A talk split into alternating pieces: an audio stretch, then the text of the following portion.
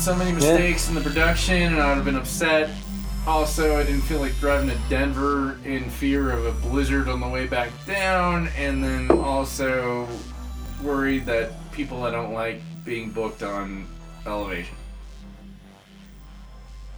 Eh, is what it is. It is what it is. What are we gonna do tonight? We're gonna do. All right, well, you want to get straight into it? Let's do it's our it's our year end special. Year end special. Uh, so, do, do, do, do, do, do, do, do, do, We need like yeah, we need like we need like a year end theme song. do, do, copyright free, obviously. We can get the we can get our homie over at uh, Suicide Puppets to make a new theme song for us, and like uh, that's he did our theme song in general. Like uh, by the way, I've been saving my PTO to uh, head over to freaking uh, Pennsylvania to uh, surprise them and film them opening up for Soulfly in uh, late February. That's gonna be a uh, Oh, nice. that is going to be a amazing issue of uh, freaking Guerrilla Warfare. We haven't done one in a year, and uh, Yeah. we're add that in with some good matches that you know we're producing and freaking kill it. And but uh, I say we get straight to business. What's in the box? Because we got a lot of business to talk about tonight. All right? You want to go first? Want me to go first? I will go first. I am going to present my Spawn adult coloring book. Ooh. Ladies- Ah. Ooh. Ladies and gentlemen, Mr. Morales is completely not understanding what you're coloring on this.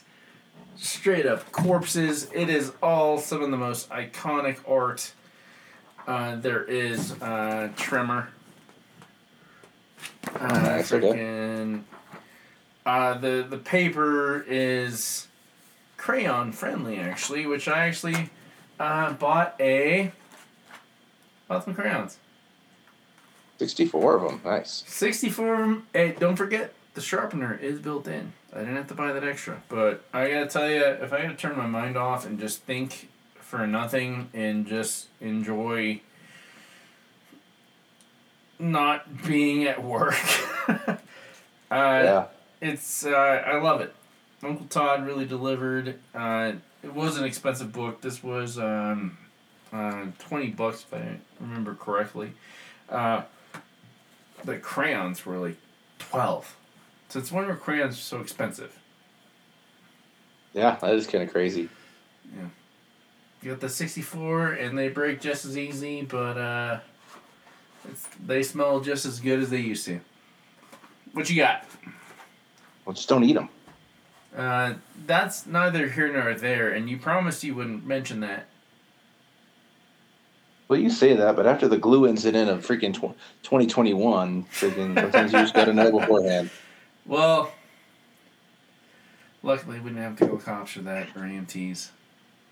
Know? And that that hair grew back by by the way.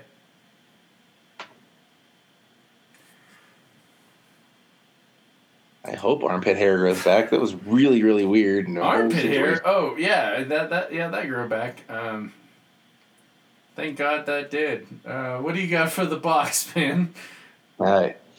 Well, after freaking uh, announcing that I completed my run of Uncanny X Men 94 through uh, 544, I've been kind of pondering the idea of maybe working my way down a little bit, going backwards, seeing how far down the rabbit hole I can go. And today I was able to pick up Uncanny X Men 55 Oh, that's gorgeous. uh, freaking uh, pretty uh, pretty decent shape, all things considered, for a book from the uh, it's got to be from the '60s then. And freaking uh, yeah, it's got uh, the original team on it. It's about it's, uh, about a year out from when they started redoing the uh, the reprints Right? for issue 66 through 93. So freaking, I'm gonna, you know, not necessarily gonna make it a, you know, effort to go all full bore into finding the original 93 issues, but uh, I like the idea of kind of piecing it together bit by bit. If I happen to find something, that's affordable picking it up. So You gotta put it got in different one more and toes of cost. You gotta put it in different bag and board, man. Like uh, I don't know about you, but like I'm really particular about my bag and boards, and if they're not consistent, because that had some wrinkles in the front. Like I feel like they just didn't put it in a good enough bag and board. It's got to match the rest. Make sure things aren't poking out from the sides and the back. Something else, man. But Yeah, oh definitely. congratulations on that. Uh, second parter, actually, because I want to get everyone hyped, because Colin is coming back to the fold. And in order to get Colin back into the fold, because he is always on movie sets and like he just finished working on that uh, King of Tulsa show, uh, the Yellowstone um, freaking um, not the eighteen something. I bought it from my mom for Christmas. Eighteen something, but uh, it's it's a prequel. Eighteen sixty two.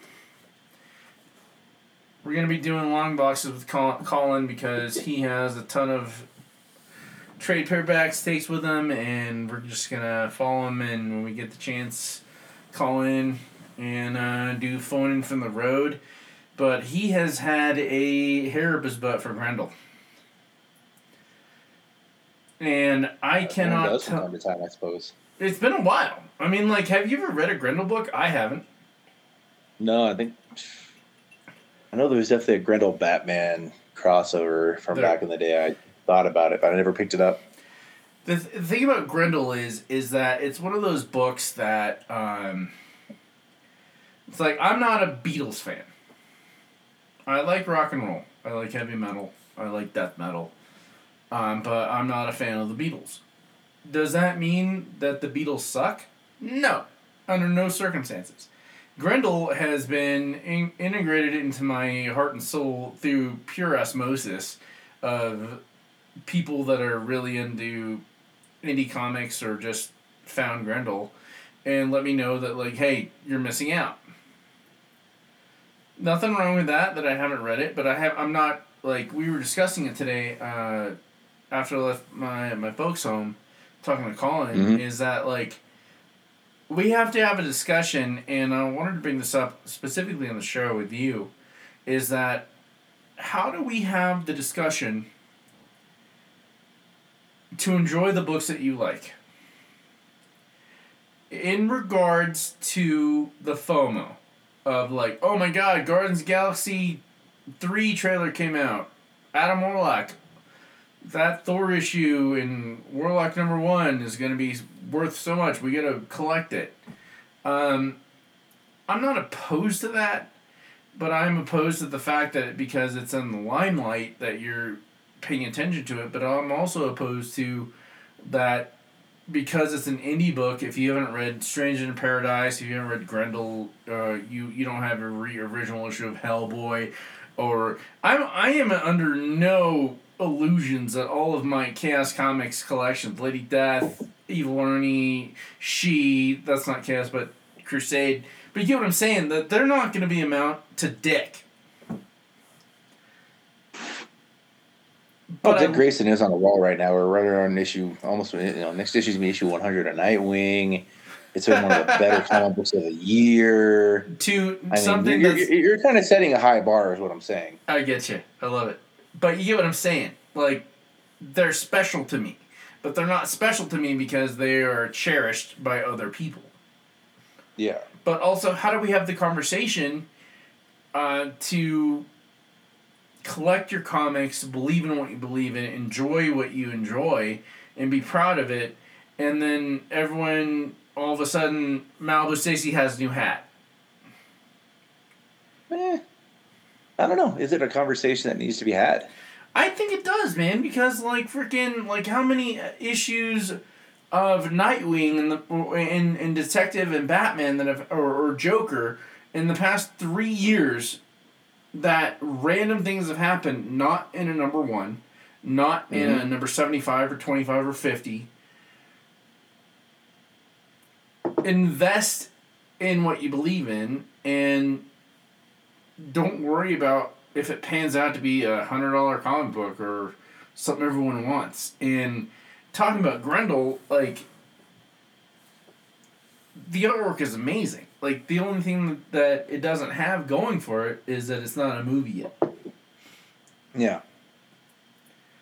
Not that I want it to be a movie. If it is a movie, I'll, I will be there. We will be there. But freaking um, the investment on what you like as opposed to what everyone else likes. This is something I've been really pondering all day after talking with Colin. Like, like how do you how do you put that into perspective? Like, enjoy what you like, and be proud. I don't know because I'm. I, I mean, you should anyway. I mean, that that's. I think that's obvious. Right. But um, the thing about it is, though, is like a lot of that stuff. That's what leads people to read comic books. Like the reason I got into Constantine initially, because I was late to the show. Like I hadn't watched the movie. I had freaking uh, I'd watched the twelve episodes that came out when they had their t the TV show, was and I was like, okay, this guy seems cool. So I freaking went out and got some books. Same thing with Black Lightning. Same thing with freaking Flash. You know, the whole reason, you know, a huge part of freaking X Men being the comic book in the early 90s was a TV show. You know, it opens, you know, and that's, you know, that's all FOMO. Like, you don't want to miss out because, oh, hey, that was cool. I like the guy with the claws. I like the guy that throws the I- cards. I, I- like the, I all disagree with you. I disagree with you. I, I, I do not see you going and trying to find some Hellblazer comic books uh, or Black Lightning because that you have missed out on some something that other people want. I see you going and looking for good stories and good content for characters that you truly enjoyed on, on a different level as opposed to just wanting to see a superhero there's a difference between that as opposed to well Like, if you're if you're doing it with the intent of selling it, then yeah, I can see the point. But I mean, like that, like picking up something because hey, a movie's coming out, or hey, a TV show's coming out. I think it's the same thing. Yeah. That's a good point. I, I just i just want people to invest in what they're invested in. And also not buy into the bs freaking it's a it's a new issue one. But in real little fine print legacy issue 985 but Yeah. it's not that worthy to you because it's not the right number. Um, what i'm trying to preach is freaking like what you like and be proud of what you're like, man. Like like like like you all the time. Like you don't ever roast me, but you you always get a kick out of the comics I find that I'm popping for. Yeah, They're ridiculous. Like like, like Ultra. No one cares about that. Um, she barely any of that. yeah. Um, do you make fun of me and say I'm investing in bad comic books? No. You were happy. I make fun found of you. what I make fun of you for your love. I make fun of you for your love of variant covers, but that's about it. as you should. But Exactly. but you you, But, uh, yeah. you, don't- you don't knock I mean- me for liking comic books that are off the beaten path or aren't issue one. True. Yeah. No, definitely not. But um, yeah. I mean, but then again, like the whole reason I got back into comic books after I fell off as a kid was because freaking the uh, the new Fifty Two had all new number ones. Oh, So I went and bought. I went. I went and bought a bunch of number ones, and then freaking oh hey, these are actually pretty good. That some of them I kept, some of them I didn't. That's different. Though. And you know that's the whole reason. Well, no, not really. It's they're all number ones. I Mm. it's you know it's the same thing. It's a number. It's number ones. And that was the reason I bought. The only reason I bought them was because they were number ones, and I freaking was like, okay, cool, I'll pick some up. And then we have to get into the whole idea of what number ones were and the restart of New Fifty Two. Um, Because I, I didn't re- I, I hadn't read for probably 10, 15 years at that point. Yep. I just freaking happened to pick up, see, uh, walked into a Hastings and they had freaking a bunch of the new 52s and all the first issues. And I was like, yeah, I want to pick up a couple of these. Why not? they were all good, man. Every single one of them. Oh, not all, not every single one of them, but I even like could, uh, Voodoo. I even like Voodoo. Batwoman, Voodoo, uh, Jonah Hex, um, Action Comics, Batman, obviously. Uh, what else was there? I didn't buy into it because it was a, an event. I buy I bought into it because Well, shit, it was an event. All right, there's one. Um, but it wasn't. I, I didn't. I didn't find it to be a cash grab. I found. I found them trying to fix things that people in comic books weren't too okay with. Yeah. Well, that's the thing, though. It, it, I I think it totally, to an extent, it was a cash grab, because it the whole purpose of doing the number ones was to make it easier for readers to slide in and be like, okay, this is the starting point. Right. I think that's the whole purpose of doing the number ones, It's really, and it's you know once you're a freaking once you're back in, like Marvel over the years has gotten ridiculous with it. I've I think they've restarted Uncanny X Men about three times since I restarted. Since I Since two thousand. yeah, and like in the last ten years at the latest, they probably the last closer to five. I think they've restarted Uncanny X Men three or four times. Of course.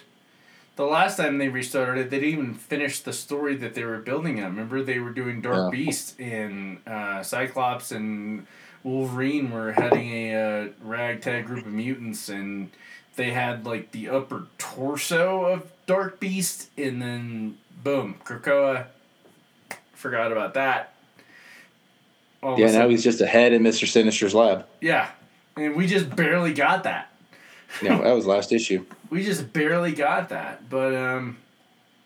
But I mean, I think there's, you know, I I think it's I think it comes down to each individual person and what kind of collector do you want to be. You know, there's a huge uh, online presence of people that talk about having the hobby pay for itself, and it's you know if you want bigger books, you need to buy medium books. You sell those, you get the you you buy low, sell high, basically, Like and you use that money. Yeah, you say that, but free people do it.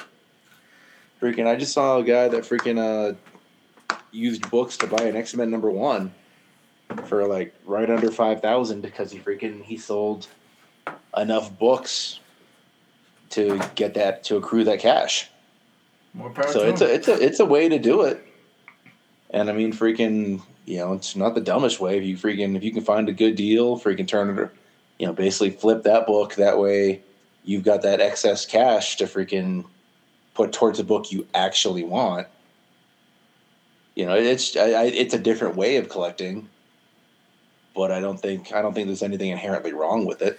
I don't either. I just wanted to point out the different nuances of how people collect in the different mindsets. But you and I approach things so much more differently than other people that are all about the graded copy and we just want the we just want the damn relic. Yeah. That's actually two. Um, Oh, is it? Yeah, it's two. But um freaking if if that's how you go about collecting, that's fine. And as long as it makes you happy, but as long as you're reading the books and getting something out of it and enjoying great literature and understanding that it's not about collecting, it's about what you do with it when you read it and take it to your day to day. There's so many books I think of constantly that stand out in my day to day. That that help me navigate how I'm gonna be a human being or a functioning human being with other human beings all the time. And there's days where I am malfunctioning and not having a good day and get to okay, just gotta chill out and you know, I'm gonna land on some Grendel. Yeah. Uh, do I know what's in this book? Absolutely not. Do I know the artwork's gorgeous? Yes. Uh, the people that enjoy the Beatles tell me that this is like enjoying the Beatles? Yes. But I'll make up my own mind, but I also have a treat waiting for me.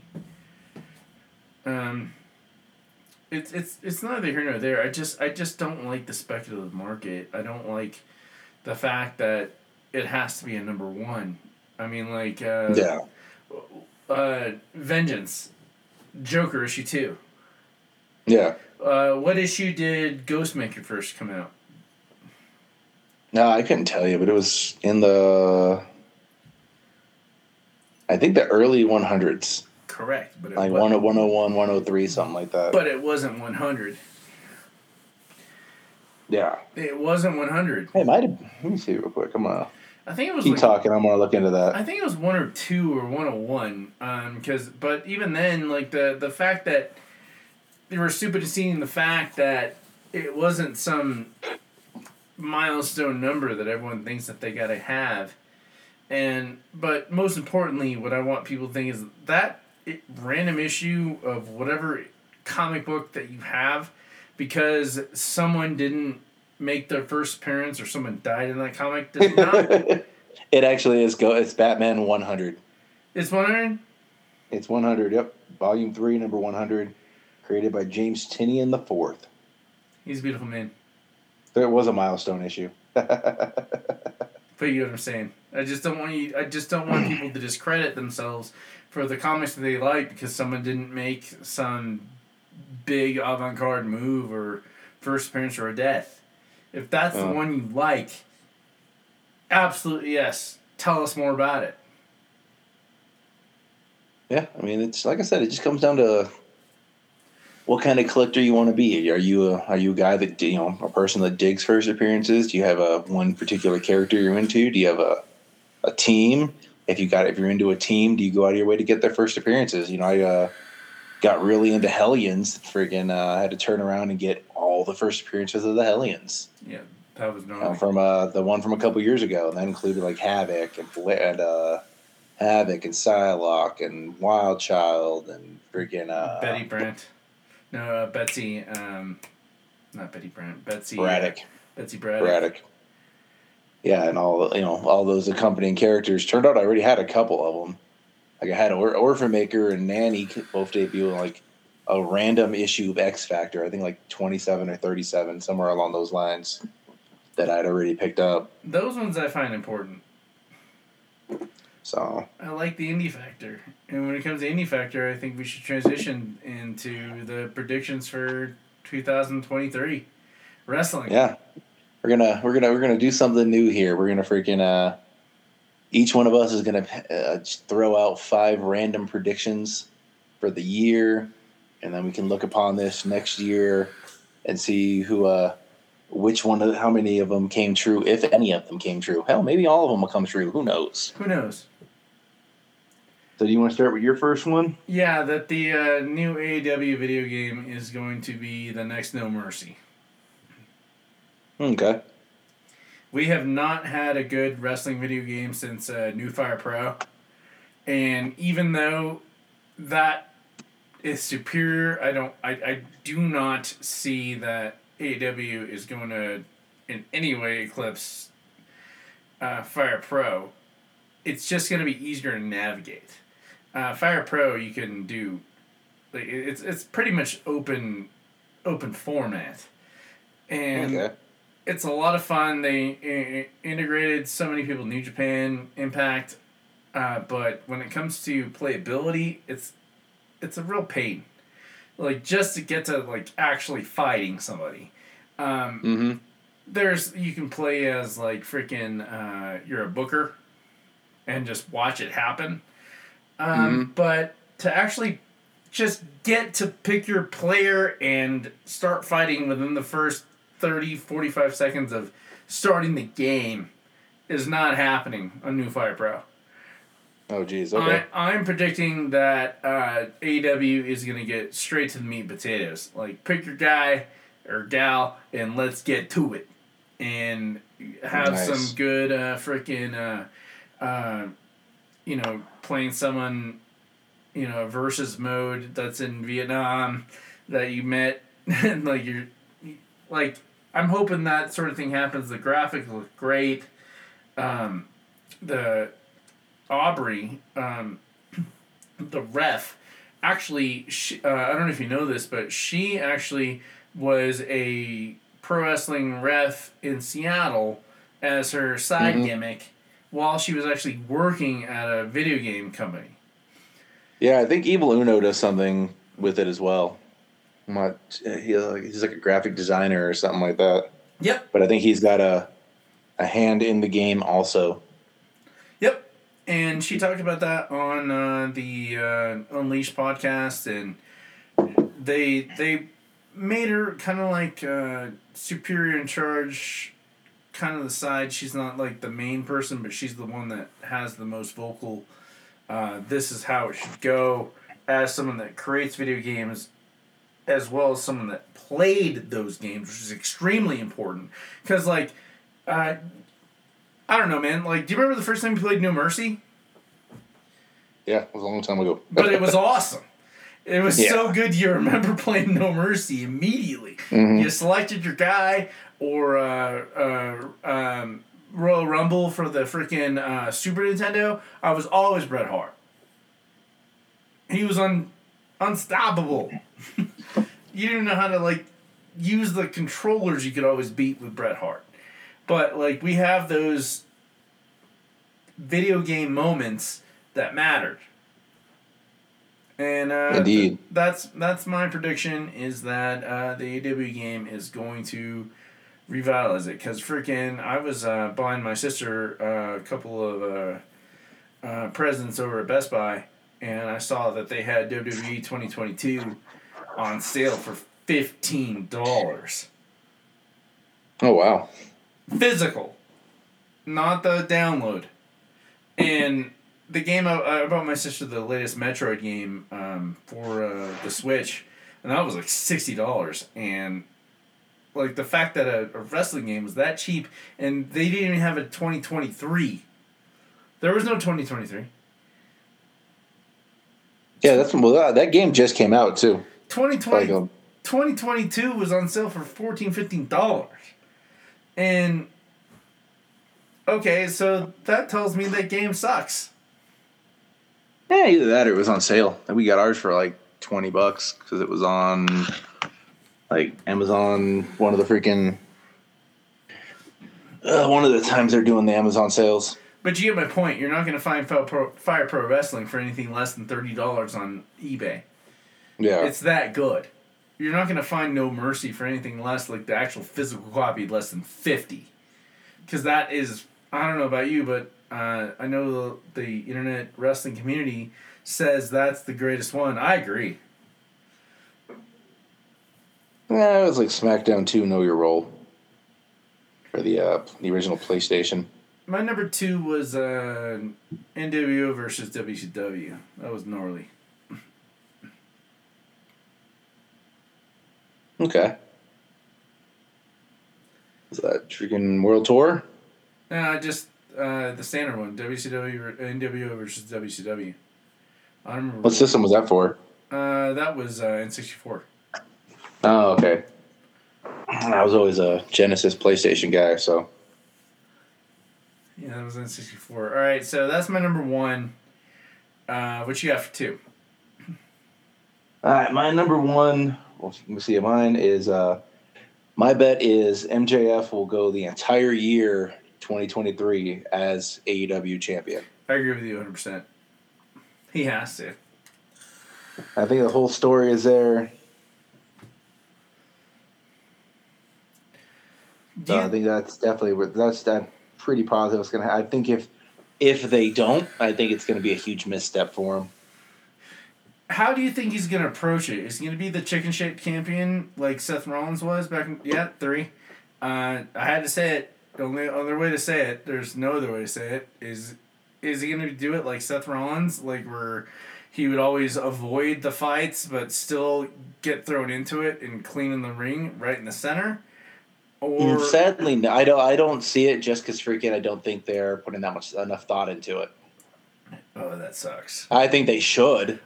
I think it behooves them to do so. They have to. Like he needs to. He needs to be when like when JBL had the championship. He needs to be wrestling the top talent. The top talent needs to be better than him, and somehow he freaking still slides by with the belt. That's what. That's what he needs to be. But I don't think they are going to do that. What do you I think would they're love for them do? to do it. I think he's just going to go out there and wrestle. I don't find any excitement in that. Yeah, me neither. I think I think the I think the freaking because that's what it because that's the thing is they they've got to have they've got to build somebody up to beat him and freaking but he need they need to build him up as champion. Like he needs to be that guy. That, oh, this guy can't wait for this guy to lose the belt. This you know Bryan Danielson should beat him. Jon Moxley should beat him. You know, but I think I think the fact that their his first match was against Ricky Starks, which kind of shows they're not putting that kind of thought into it. Like it was a nice little feud. They should have, in all honesty, it should have been Eddie Kingston because Kingston can a go toe to toe with them on the mic, b in the fight in like a legit fight. There's no way Max is beating Kingston. It's just not going to happen. And yet somehow he freaking you know slides by and wins the match and keeps the belt. That's uh, where his should his first feud should have been Kingston. Kingston is so good. I would like to see him wrestle people on the streets of Brooklyn just that bumping him wrong wrong way. Like he's that good, and he's that good on the mic. You're 100 percent correct on that. And uh, to a lesser extent, I would like to see someone that's more lucha uh, go at it uh, for a small little bout, or you know, through the summer. You know, like novella style. You know, like uh, mm-hmm. Pentagon. Like, like really give him some run for money that is not wrestling the same way that he wrestles. But Kingston, you're absolutely correct. Kingston is is the man. Yes, and they need to they need to do more. I mean, they need to do more. It's quite a bit of their talent, but like he just like M the M what the story MJF needs to tell. I think, you know, as opposed to the story they're gonna tell. I think it'd be two different things. But I think again, he has to you know he has to and he has to make it through the entire year as champion. They've got to do you know he's got to start off twenty you know twenty four as champion to get that story across. Agreed. Agreed. You know, and it needs it needs to get desperate. It needs to get it needs to be like when when uh, Punk won the belt from Cena at Money in the Bank, and Vince comes out there and he's like, you know, trying to get Alberto Del Rio to cash in, and Punk leaps through the crowd, it needs to be a freaking like, oh my god, all hands on deck. We have to do it. Like if we don't, we have a problem. Get the belt. yeah, if we don't get the belt off MJF, we're screwed. Like the entire, the entire freaking face of AEW, everything's on the line. Like if if we can't beat this guy, AEW doesn't stand a chance. Which and leads, that's how they need to present it. I agree. Which leads into my number my number my number three or number 2 mm-hmm. is that um, Tony Khan is gonna realize that he needs to stop partying with these guys. He needs to stop being their bros.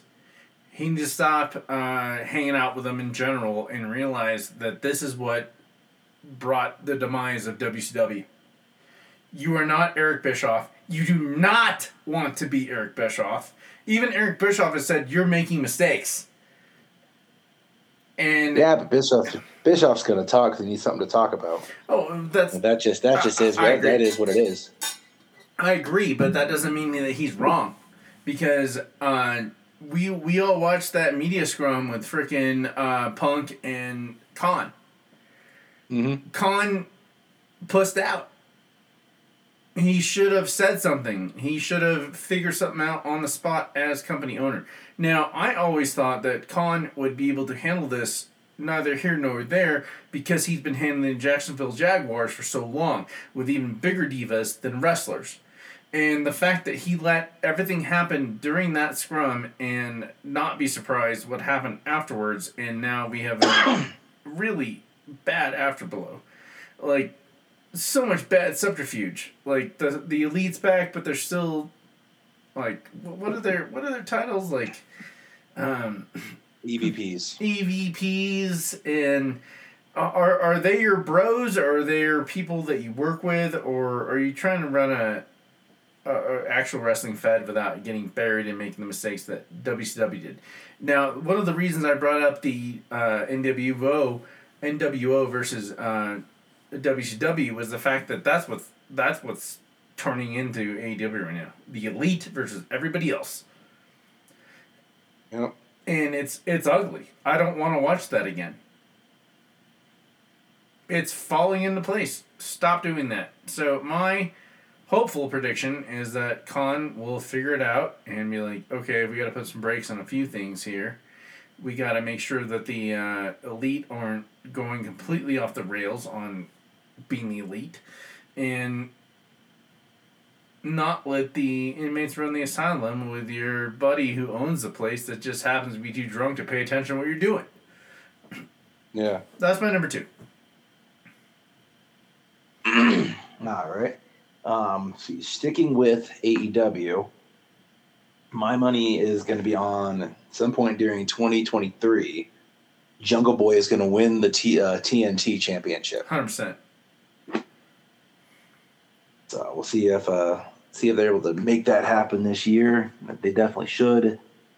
My the only thing I'm worried about is that uh, they may have usurped Jungle Boy's spot with uh, with Ricky Starks. Hmm. So we'll see what ends up happening after his uh, his match with with Jericho. But I think definitely sometime in the next 12 months, Jungle Boy is going to be TNT champion. My number three is that the NWO is going to uh, eclipse the Impact. The NWO? Oh, I'm sorry. The uh, Koreans. Fed. Oh, NWA? NWA. Um, their shows are getting increasingly better. I, I've downloaded them all. They they are they are phenomenal. The people they're using are increasingly bleeding out and going to AEW and not going anywhere, um, uh, other than uh, Thunder Rosa. Ricky Starks? yeah, exactly. Um, I see them getting uh, better uh, leeway and headway, just keeping going and just sticking to their plan and staying in their own lane. Okay. I, I definitely I don't see that one happening, but definitely could. I'd like I'd just want them to stay in their own lane. Just keep doing what you're doing and stop paying attention to everyone else because their product is uh, very different than everything else we're seeing, in- including Impact. I want Yeah, no, it's it's definitely different. Freaking. The only thing, the only thing that sucks right now is I know people are really down on Tyrus as their world champion, Yeah, and but that that's that unfortunately is the only time I hear people talk about the NWA right now. Is because freaking they're just dogging on Tyrus being the champion. I just wish they were back to uh, being free on YouTube because the subscription on FITE is a pain. Like you, you get all this other extra stuff, and like it's like I just want to watch wrestling. Just let me watch NWA. Yeah. Just let me get to it, and hopefully, I I, I just want them to stay in their own lane, like what we were discussing earlier about the uh, plan for twenty twenty three. Yeah. Do what you got to do and be yourself. Your turn. Alrighty. Uh, I think following the um, fact that Shinsuke Nakamura is going to be working at least a couple shows in Japan, and Karl Anderson is defending the Never Openweight Championship at At Wrestle Kingdom this year, Kingdom, Yep. I think sometime in 2023 we are going to see AJ Styles wrestle at least one time in New Japan Pro Wrestling. But we're back after a brief intervention when I said some things that I should not say on an abuela friendly recording. But whatever you just said, that AJ Styles being back in New Japan is going to be uh, um, incredibly amazing. Yeah. How would they do it though? I mean, like, like how would they set it up? Like, like, like, like uh, the Good Brothers get beat up so bad, AJ's got to show up. Yeah. It's I think it's as simple as that. He's wrestling Tama Tonga, their Bullet Club, freaking, freaking, you know, the brothers, co- or they're not Bullet Club anymore, but he's got his brothers. Freaking, there's three of the brothers. There's the Good Brothers and AJ. Well, if they're gonna Simple as that. if they're gonna do that, you, think they'd pull back, bring back Prince Devitt?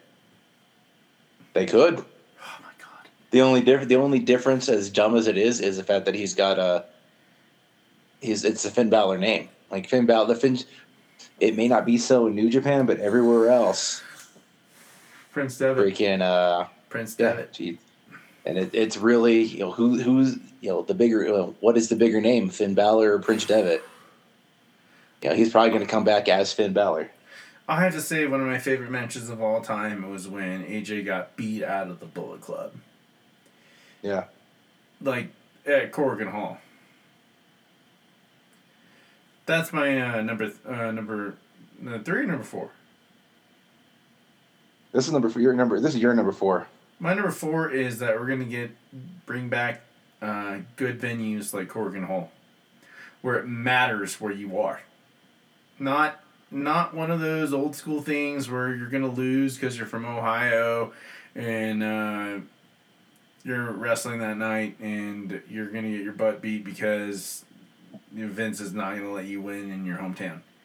I want Yeah. the bring back of Man, uh, I mentioned my ex girlfriend a while back um, before we started recording. Um, she was such a mark for, for freaking freaking Korakuen Hall, and I was too, man. Korakuen, Yeah. like that place. I mean, like it's a small little venue in the Tokyo Dome, but like it matters. I mean, like freaking so many little things, but so many big things happen. Like freaking Kenny Omega came out dressed out as Jasmine from Aladdin. I mean, that like I said earlier, that's where AJ did his four corner bow while getting the absolute dog spit kicked out of him by the entirety, Yeah.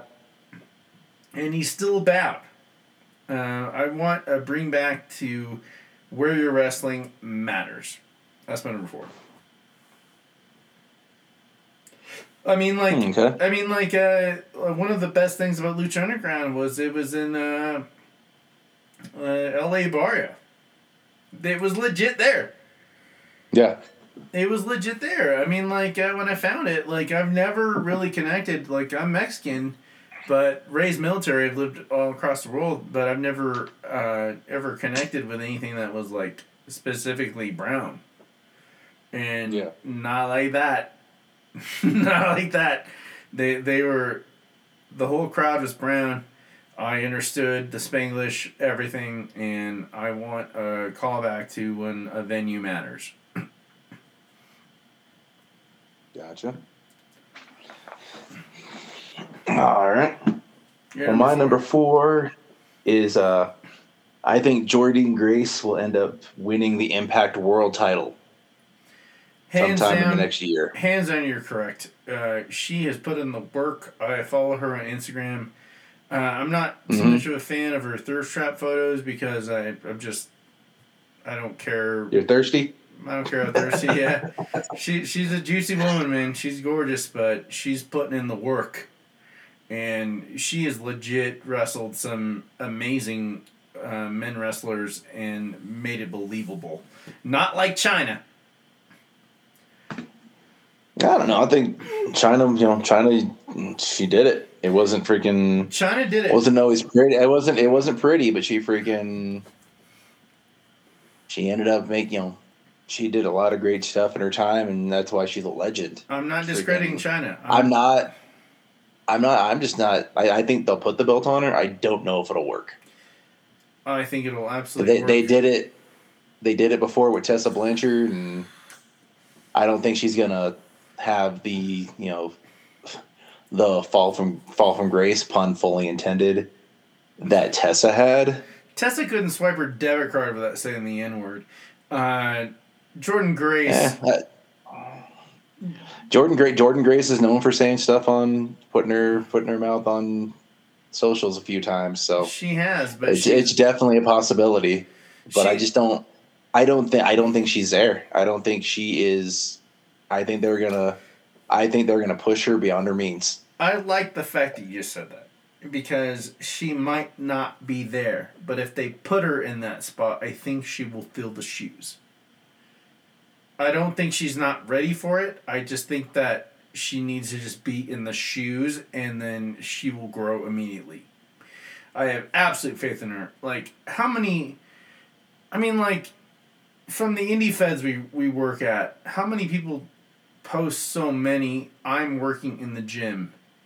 I'm really doing it. Yeah. They don't compare to any of them. Man, woman, trans, doesn't matter.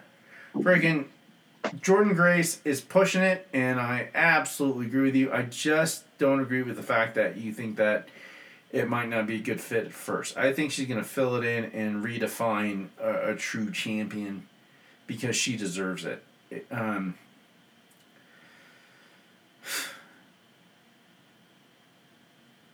I, I really do, man. Like that that woman has done everything. She was a paralegal for a while. She was still working paralegal for the past like two years. Oh, nice. And uh, she eventually, I think, uh, I think I read like last year was like when, or a couple months ago, was when she decided like you know full force on wrestling. But she always posts photos of her, her and her husband in their uh, garage gym. She might post a lot of thirsty stuff, um, but she's gorgeous and she deserves to be. I don't want to say lusted after, but like she's gorgeous. Look at her, she's gorgeous. And none, Yeah. of, none of the photos she posts, I, I feel are posted in, in terms of like Playboy, like nasty status. Like she's like, I'm proud of myself, and I Yeah. I really want to see her succeed. Good call on that, man. Um, So what's your what's your final one for the year? Brian Cage done. Are we talking done wrestling? we talking done with AEW? We is he gonna end up somewhere? What are you thinking? I'm thinking he's gonna get hurt again, and because uh, I saw his last match two weeks ago, and freaking. I love the guy. He's a Wolverine, but he's made of porcelain. I don't want him to be done, but I always see him wrestling very dangerously. I've never wrestled, and I know that you and I could watch a Brian Cage match, the last one. I like, hey, I don't like that, and you'd be like, yeah, this is why he did that wrong. Um, he he doesn't wrestle very well. I want him to do well, Gotcha. but um, I, I'm I'm calling. He only made it through that championship match because Morrison held him and was his bro. And we had uh, freaking, Oh, yeah. and uh, who was the ref uh, test? Uh, it was uh, Lance Storm. Storm. And the only reason that match continued is because Morrison told him, "I can handle it. I can do it." You, Yeah. you, you, if you rewind it, you can see them like chatting on the side of their mouth, like, and letting and Storm letting it happen. But Cage is, um, I want him to do well, but I don't see him continuing. I'm sorry, Yeah, it's Wolverine. I uh, you just keep getting hurt, and you juice yourself. Yeah, he's. He, I mean, he, he's. Yeah, he's too. He's too big for his body. Too big Too- for his frame. too big, man. Like, can can you imagine being that big doing those punches? Yeah. That's the thing, man. That's what you know. Triple H when he freaking came back, he had to down when after the quad injury, he had to downsize, Yeah, he did. He really did. and it helped his career, helped his longevity. Yeah, And Brian Cage has to do the same, but I don't see him being that person that would want to downside. I see him being someone that is in a company that is testing everything that you pee out of, and um, he's he's I want to say a third of the size that what he was back in Impact two years ago, and all his moves. no. All his all his moves are like big Bane slam bams. Like there's no real working. There's no chain wrestling with him. There's no real Eh, like well, what a guy! What a guy that size! You don't. I mean, like chain wrestling's a. It's a smaller man's game unless you're Big Show and Kane. I agree. They would always chain wrestle. I I always agree. thought that was funny. But he wrestled Wardlow. And freaking like that didn't even happen. It was just like a wham bam bam bam bam. Yeah, That's- that's that's what, that's what you want from two big dudes. You know, that's two big men smashing meat. What's that? Uh, Samoa Joe doesn't. I mean, Samoa Joe can chain wrestle, but he doesn't need to chain wrestle. It's three hundred pounds. Yeah. People people don't want to see them exchange holds. They want to see them freaking throwing bodies around. I want to see some skill. Mm, Come on, man. We grew up with Bane and Batman Knightfall. We want some skill. Yeah, Bane was smart, but it freaking everyone remembers him. You know, freaking they weren't chain wrestling in the Batcave. Bane picked him up and gave him a backbreaker. We have to film that. Note to self later. What's your five? Alrighty, this one's my controversial pick, as it were. I Freaking bad. uh, I felt bad just my money's my money is going to be on Hangman Page jumps to. WWE.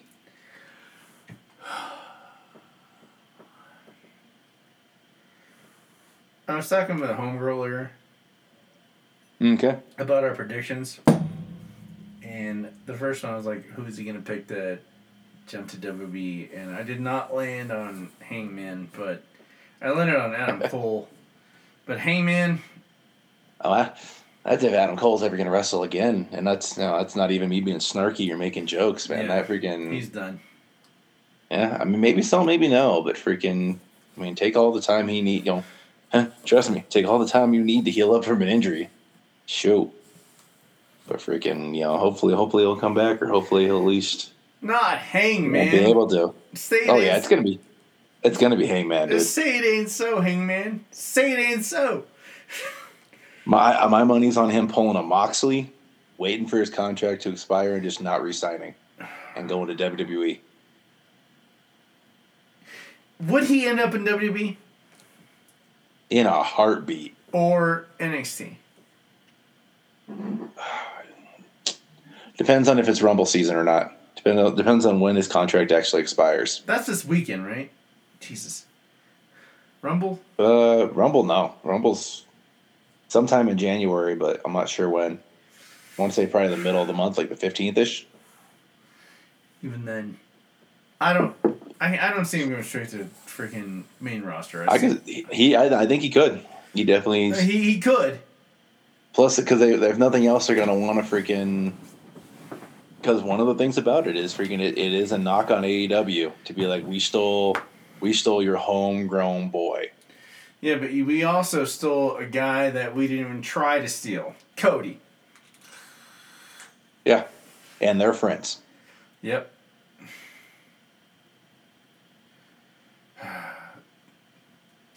I did not anticipate our five predictions for this year to be this upsetting. Yeah, I think it'll be. I think this year is going to be an interesting year. Cause that, uh, cause I mean, like I said, dude, we I've, we've said this off camera. I'm not. I'm not like I I enjoy, Raw like WWE's definitely improved under the Triple H regime, but I'm not I'm not completely sold on it that this is going to be the best thing for everybody. Or something lasting. I, I think well I think I think right now I think they're freaking they're flower they're freaking window dressing. Oh hey, they they you know the previous guys fired all these guys. We're gonna bring them back. Aren't we great? Like that's awesome, but freaking are you giving them all compelling storylines? Are you giving them reasons to be here, or are you just freaking, you know, or we already having issues because oh hey these guys aren't getting over, or oh hey these guys aren't don't have a storyline, or oh hey oh this guy didn't work, but we brought this guy back. Right. You know, it's it's cool, but like if you're gonna bring like if you're gonna bring people in, you need to have a reason for it. Agreed. Like we did this whole thing with control, and freaking uh, you know, Iyo Sky, Dakota Kai, freaking you know Bayley. What have you really done with any of them? Whole lot of nothing. They got the women's tag belts that you don't care about a couple of times, and Bayley had three pay per view matches with freaking Bianca Belair for the title, and couldn't win the belt. Like, is she really an effective heel if they can't win? Like, there's three of them and one of her, and Bianca Belair is beating up all three of them at once. With You know, it, it, it's not helping. It's not. It's not. It's not making Bianca look better, and it's making Bayley and her crew look worse.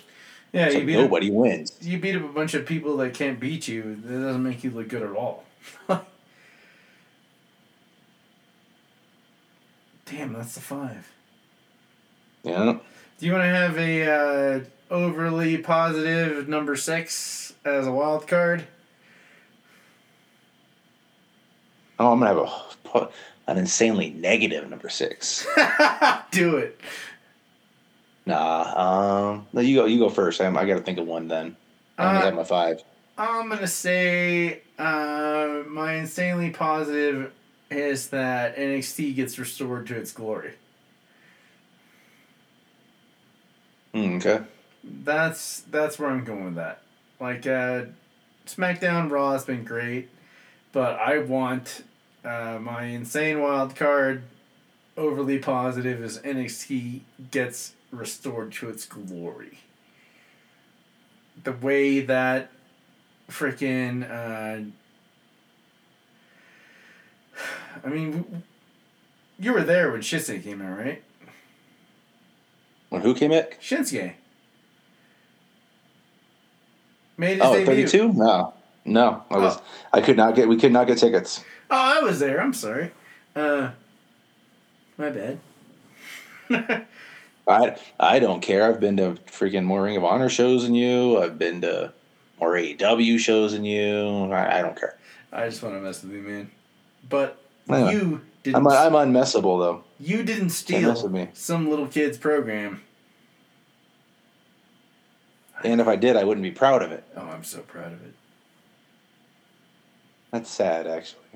H- Him and his grandma cried. walked. Him and his grandma walked away. He left it on the seat. Doesn't mean it's that doesn't mean it's there for you. No. Was he gonna come back? They won't let him back in the, the venue. There was no hand stamps. Nah, I just like messing with you, man. Like I'm very, very, very proud of everything you've been to and what you do, and uh, what we have been to is very important. It's awesome, and I just I couldn't bring myself to go to AW tonight, man. I just couldn't. Gotcha. freaking I'd had problems with production and sitting there watching people mishandle cameras and I'm glad uh I'm glad Balaam did it. Uh, I dig the guy. Um, Ronnie with uh, MJF, but uh, I just there were so many things I just would have been uncomfortable with just being there in the crowd. Gotcha. But 2023 is coming up. Yeah. We have got other things to worry about. We got freaking uh we've made our predictions. Now time to move on to the comics. Move on to the comics, man. Uh, like I said, we're gonna be doing more with Colin for some long boxes on some random books, like uh, Grendel, Shi, um, that sort of thing. But uh, what do you want to do first, man? Uh, Well, before we do anything else, man, freaking you know, we've gotten uh we've made an attempt to definitely get some uh some pretty awesome books over the last year. yeah, Freaking uh what uh what books are you looking forward to? What books are on your top five for to pick up in the year twenty twenty three? I did uh, the math on all of the missing issues I have from Spawn. Um, thirty five hundred dollars. Oh wow. There are some books that are fifty, hundred dollars just because they're that scarce. Uh, I have most of the books that are that expensive, but um, the issues from uh, one ten to one eighty three are like so low print. Um, No. gonna complete that as well as um, the side side books of Spawn I don't have are Sam and Twitch. There's a few of the Hellspawn um, I don't have, and I've got most of Curse of Spawn. Curse of Spawn started uh, right before the movie came out, where um, they focus on different spawns throughout history. And the first one was Daniel Llanso, and um, it was a four issue series, and it's like a thousand years in the future, and um, Alan McElroy wrote all of the um, Curse the Spawn, but they were just different spawns.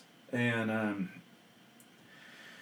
some of them were not as good. Um, some of them were pointing in the direction, like there was a Angela series where uh, someone was in control of heaven and she interfered on the astral plane on Earth, and that was a spawn issue. Um, Sam and Twitch did their suture issue where uh, um, it was uh, five through nine, where they were dealing with that chick that got butchered and pieced herself back together. Um, there's those ones, and um, I've got all the Spawn the Impalers were the painted issues were uh, where Vlad the Impaler is a Spawn, and yeah, it's gonna cost that much. Oh, geez. And I have no qualms about it. And also, I've got uh, most. So, we made it like Bandits a couple months ago, but um, 220 issues, around 220 of a full completion of Maze Spider Man from 300 to now. Mm, yep. Nice. Big chunk. Uh, well, let me rephrase that. Small chunk compared to what I actually have. What do you got? Uh, let's see. Um, what I got. Well, the big one, I'm the only one I didn't get from my my Grail list that I was looking for this year is Amazing Spider-Man 101, first appearance of Morbius. I definitely got some uh, ideas for that one. Um, the other big book I'm looking for would be Detective Comics 359, first appearance of Batgirl.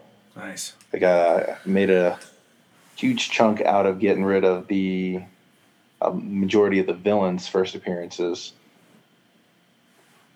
but I haven't favorite? gotten. Uh, first one's probably the Silver Age Two Face.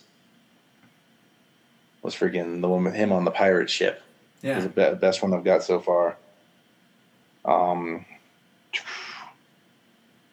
number three, I've got Giant Size Fantastic Four, number four, which is first appearance of Multiple Man.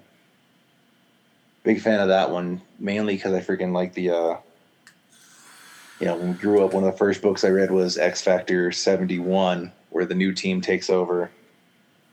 And I actually have quite a few of their first appearances when this uh like you know got Havok and Polaris, and Strong Guy, Quicksilver, Wolfsbane, and Multiple Man. The only two, the only ones I'm missing right now are Quicksilver, Polaris, and Multiple Man. So from start off by getting Multiple Man's Nice. First appearance. Uh, number four, looking at Batman 171, which is the first Silver Age appearance of the Riddler, which is one of the few books I haven't picked up as of yet, as far as first appearances go, at least from that era. And finishing it off, um, my the biggest one I'm looking for at the moment, especially going off the fact that I'm kind of digging Uncanny X Men at the moment again, going from 93 down. I'm looking for Uncanny X Men number 12, first appearance of Juggernaut. Nice. That'll that'll finish off my top five. Man, the uh, guys at Pow have like six of the first uh, Cry for Dawn graded, and I'm gonna get. I have to have them in. Like, uh, Nice. freaking, we were remember we were checking out, and I found all those Hellspawn books, and I was like, I'll be there in a minute. and uh, freaking, uh, they were there. Um, we saw a couple at that little mini comic book uh, fed we went to at Chapel Hills. Um, Mm-hmm. where they had the first two, but freaking graded versions of Cry for Dawn. I I'm not a fan of graded books, but these are cherries to me. I, I, I would want them in climate control and get buried with them. Like those books are. I remember uh, I was telling you uh, about getting uh, some downloads a couple uh, months ago, and like they made no sense. They were all these weird tales that, and variably did not include Dawn. She was like the narrator. She was like the crypt keeper.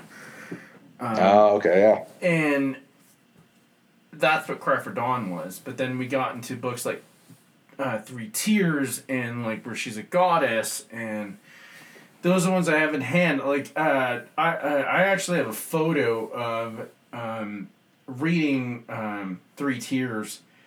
Uh, sitting on my ex girlfriend's uh, couch while her and her new boyfriend like we were watching some horror movie and they were doing some coding thing because they have like a they were coders and uh, Haley was like, "Oh, um, Colin's coming over. You guys are gonna be best friends." And uh, she said that. I'm like, "Get out of here!" Took a picture of me reading, like my legs up, the the the Virgin cover that didn't have a logo on it, just had the painting. And Colin comes in and says, "Are you reading what I what I think you're reading?" I'm like, "Yeah." Where'd you get that? That's been out of print for a while. I'm like, yep. I've got those individual issues, but like freaking, they matter. they matter. It, it, it's it's interesting the way we keep talking about things in terms of money, but like those books. I mean, like if you don't mind me asking, which which was one issue of any comic book that really truly influenced yourself as a person?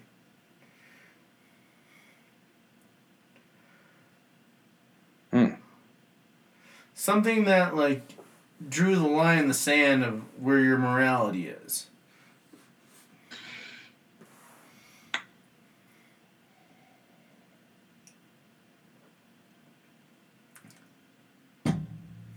I don't know. I don't know. like really, It's difficult.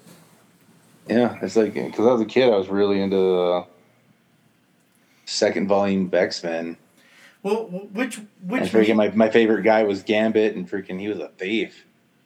So like I'm just like trying to think of like what really. Like, he I was a truthful thief, though. You you knew you were gonna get robbed. Yeah, that's true.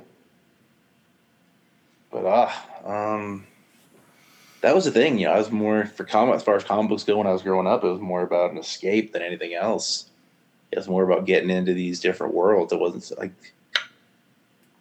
if I had to pinpoint anything, I would say Spider Man Maximum Carnage. Everything's going wrong. Yeah, everything's going wrong. Freaking, yeah, like he's down on his luck. You know, him and Mary Jane aren't doing good. He's got this whole thing with Carnage, and like he know, like deep down, he wants to freaking get to that. Like he doesn't want to do it, but he knows it's a possibility. He'll have to kill Carnage to to save the city. And freaking, uh, it comes down to like I think it's like issue seven or eight, and freaking he ends up. He's like at his moment where he's like, I'm gonna do it and freaking Captain America ends up stopping him. And freaking like he's just kind of like got his got his second wind because his cap shows up, and I was like, that was. I wasn't the biggest Cap fan by any stretch of the imagination, but That's awesome, man. Yeah, that was a big deal. That's awesome. Mine was Lady Death and Evil Ernie. He killed everyone in his school, his parents, and Lady Death comes out of nowhere and says, Hey, you want me to love you forever? Throws her giant jugs in his face. He's like, Yeah, sure. and uh, that's where I, uh, unfortunately, Those are the comics that made you a man. made me a man. Ugh, Killer variant variant covers. two complete, two completely different avenues with that. Completely, man. You, you had such a great like, and I'm like, yeah, I'm just Al Bundy that happened to have five touchdowns in one game as opposed to four, and uh, lady, that's got my back, and I can kill everyone and create Megadeth. like that's what. Uh, it's funny that uh, like the whole thing with uh, Evil Ernie was he was out to create Megadeth, and the actual reality of it was that he created Evil Ernie at an actual Megadeth show. Oh jeez, okay. It's all Yeah. yeah, yeah, yeah. We are officially a abuela friendly again. We had some business to do with real quick, but we got Sabretooth in the Exiles number two. I, I don't trust this book, man. Why is that? Well, they specifically say specifically say not to trust Sabretooth. And he's like, You're right to not do that. Yeah, Um, he doesn't care. He's gonna murder everybody. I'm gonna murder everybody, and uh, depends on whether or not you're on the same side, and you happen to be on my same side. So don't worry about it. I like that that he spelled it out truthfully, but the rest of the caper was uh, really hit or miss. I mean, like they're they're trying to open up Orphan Maker. Yeah, that's the whole thing. There's freaking. They're trying to open up Orphan Maker. I love the fact that freaking he's been around since for, for freaking 20, 30 years, and we have absolutely no idea what his powers are. Oh, agreed. All we know is that if if he unleashes his powers, the world dead. is doomed. Everyone's dead. You know, at the same time, we've got a half-powered Sabretooth because of something this doctor put in him to where all his powers are being, you know, brought down, including his healing factor. So while he still has some abilities, he's not completely, he's not functioning at 100% right now, thanks to Dr. Barrington.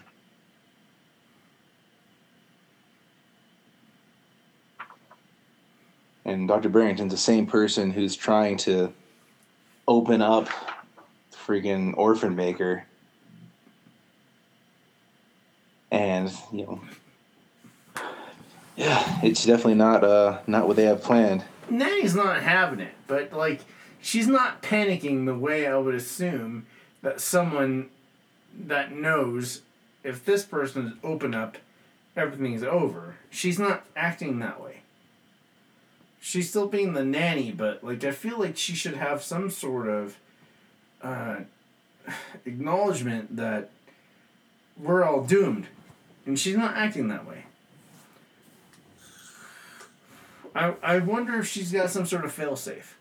I feel like she has to, as the nanny. Yeah, you feel like I mean she's the one that created the suit in the first place, so she definitely you know, they're definitely gonna have something.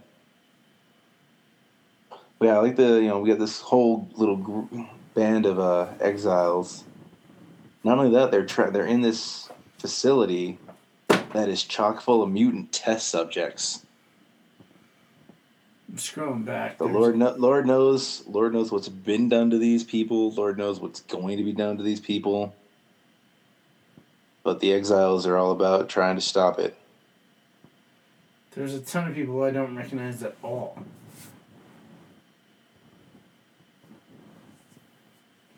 Do you feel that the uh, when you turn the page and all of a sudden you gotta read a dossier, that is a chore? No, because I mean you can always just kind of skip over them. They're not essential to the story. I might definitely like to. That way, it kind of gets a little bit of everything. But I think it's a, you know, a, a literary crutch. Like you're not good enough to write this like backstory within three pages, so you fill it in as a dossier with some pretty graphics and good fonts. I, I I'm personally offended by it. Like, give us two pages. I, I think that I think the total opposite. I think the total. I think it enhances the story. Like you don't have to read it, but if you do, you tend to get a lot more out of it. And freaking, I think it adds to the believability of the stories a lot of the time because it's like you're. It's you know, at the end of the day, we're reading a comic book. We're you know we're watching these things happen, and now we're privy to even more information than a lot of these characters aren't privy to because we're the reader. I see your point, and I agree. I just feel like they make like one of the the biggest challenges of reading comic book is how to read it. And landing on this full book in one page rather than illustrating it, I feel is kind of a crutch. Yeah. It, it actually reminds me of the original Resident Evil video games. Oh, like you'd be point. blasting zombies, and then you'd find you'd find a piece of a notebook, or you'd find a freaking uh, some uh, some film, or you'd find a dossier. And like it would inter- it would it would be a different thing, but it wouldn't take away from the book the the video game itself. That's a good point. It's a very good point, actually. I just, I just feel like it's some lazy writing that involves really intricate writing, which I shouldn't call lazy because it's that intricate. But at the same time, I just, I feel like I worry that the reader is going to get distracted and not want to continue because of the way it's structured. Yeah, I think you, like I said, I think you said that you have the option of just skipping it if you want. So I don't think it takes away from the story at all. No. But how do you feel about how it goes with Sabretooth?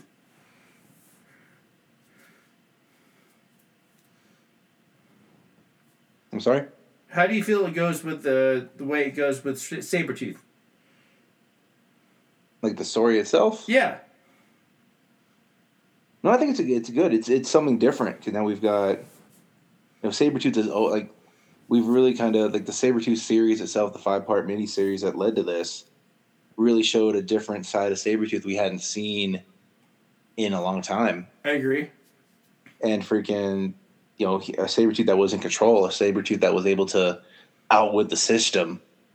And then we turn right around and this Sabretooth is not able to outwit the system because he's he's basically in a battle with himself right now. He's trying to. It's it's very remin. It's not really. I'm trying to think how I word it exactly.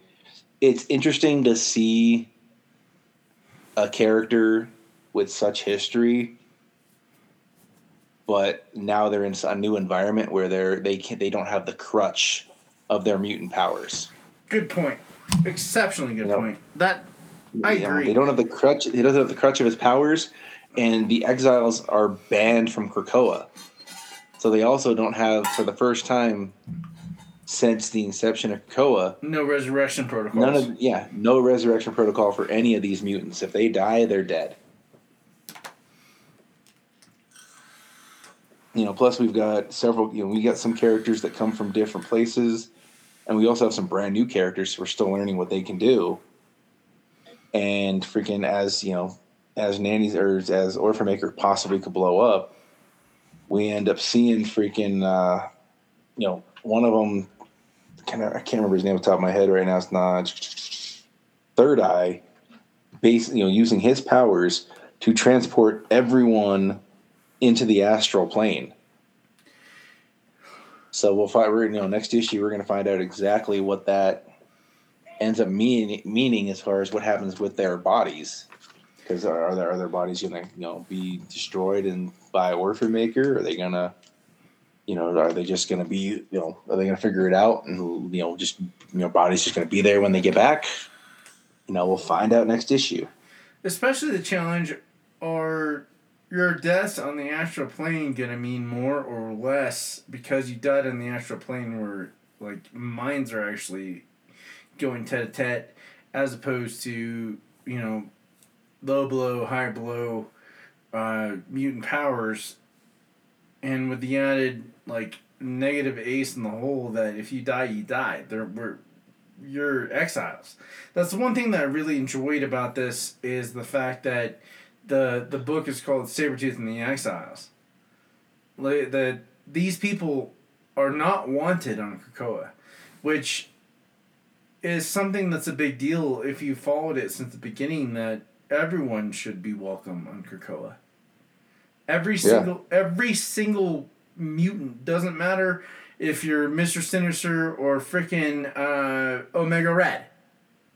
But these semi powered, like uninterestingly powered mutants that were banished to the, I don't know, the equivalent of hell, broke out, Sabretooth freaking, you know, betrayed them immediately, and now they're working with them again. And they're going on another suicide mission. This is uh, reminiscent of why I like uh, Secret Six with Gail Simone. Um, Mm-hmm. so many years ago. Like I know I, I've talked about it a million times, but I've never led you wrong when it comes to a good, good story. This is so on the same frequency of Gail Simone's Secret Six.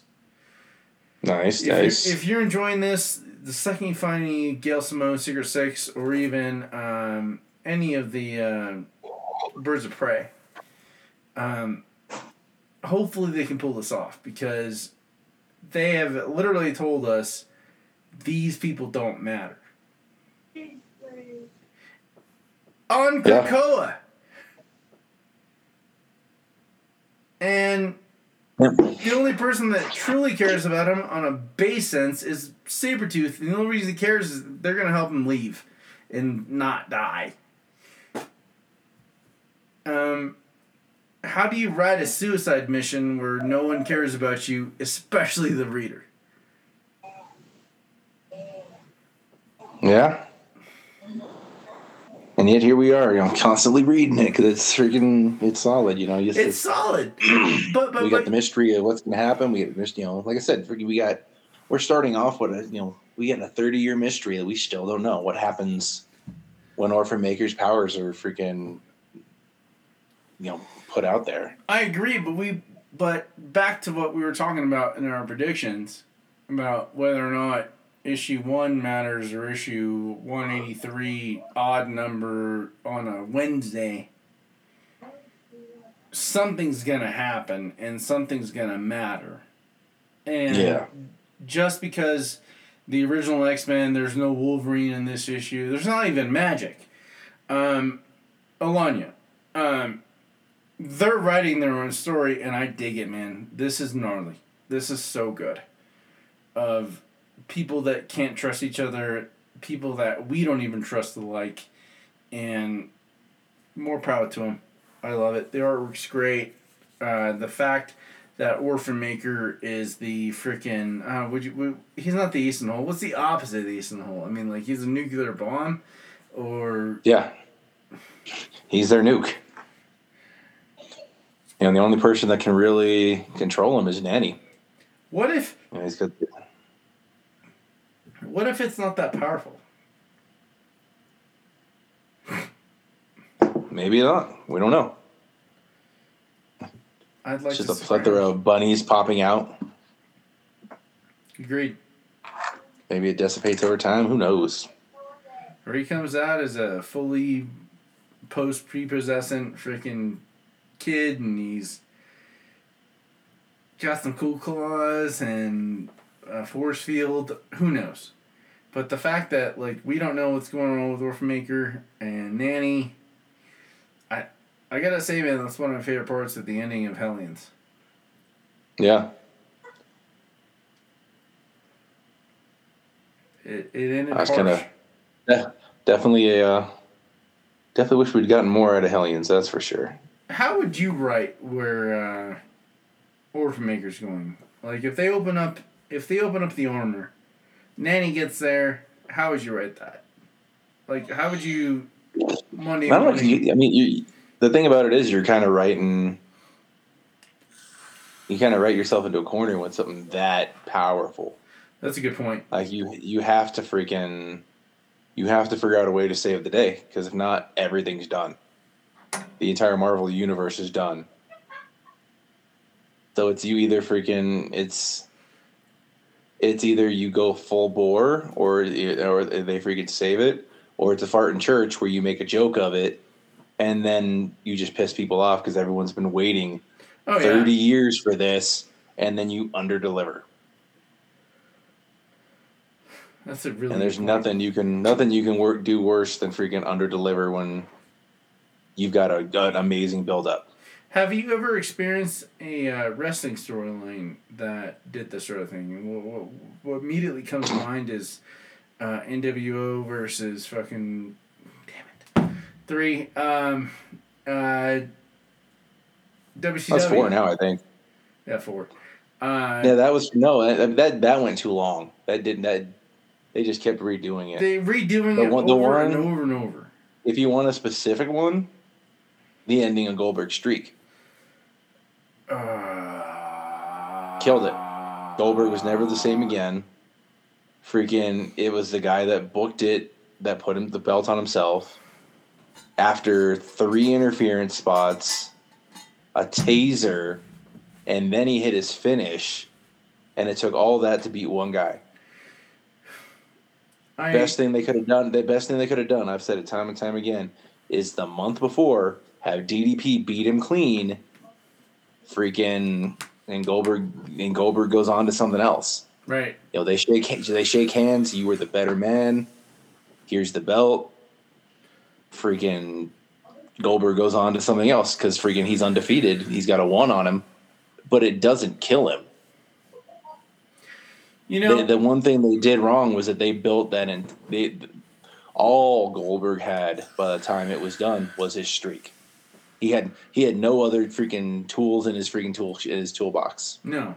Yeah, he had the one thing going for him, and they freaking screwed it up. He had the sparklers and the the smoke and um were you watching when uh he beat Kevin Owens?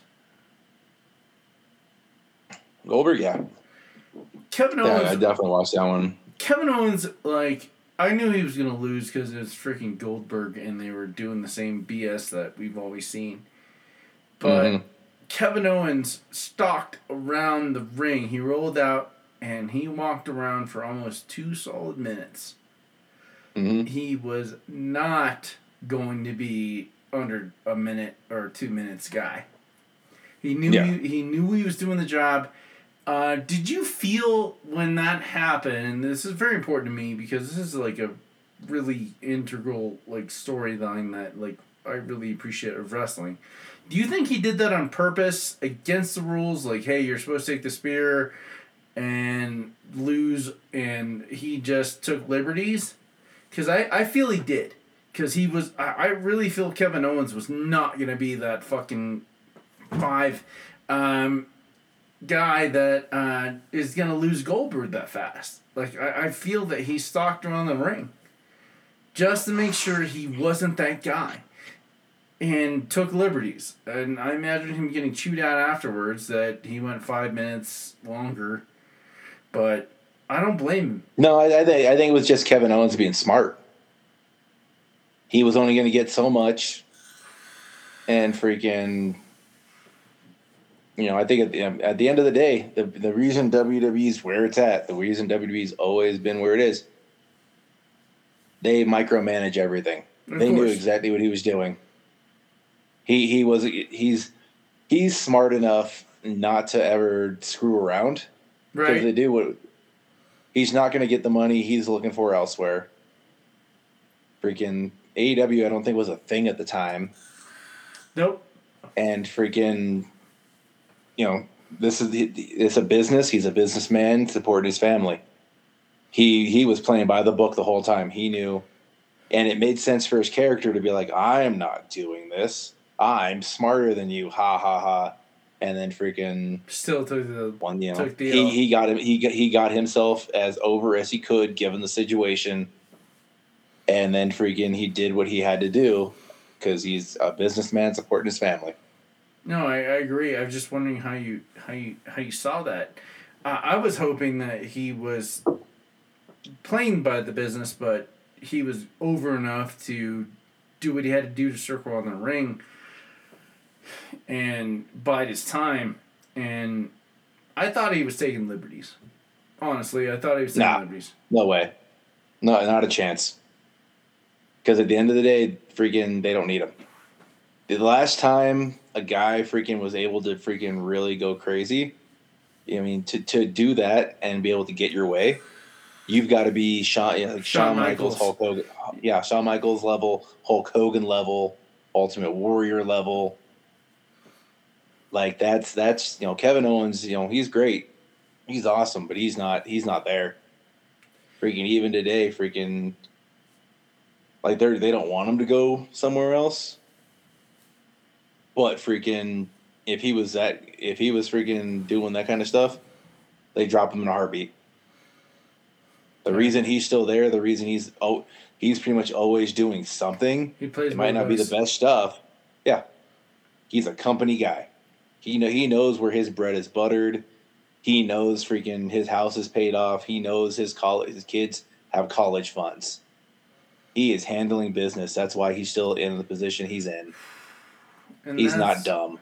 And that's why I say that this is the year that we point of no return. Point of no return for Kevin Owens was showing up at that airport and Sami Zayn was passed out and he bumped into uh, Stone Cold. You know the story, right?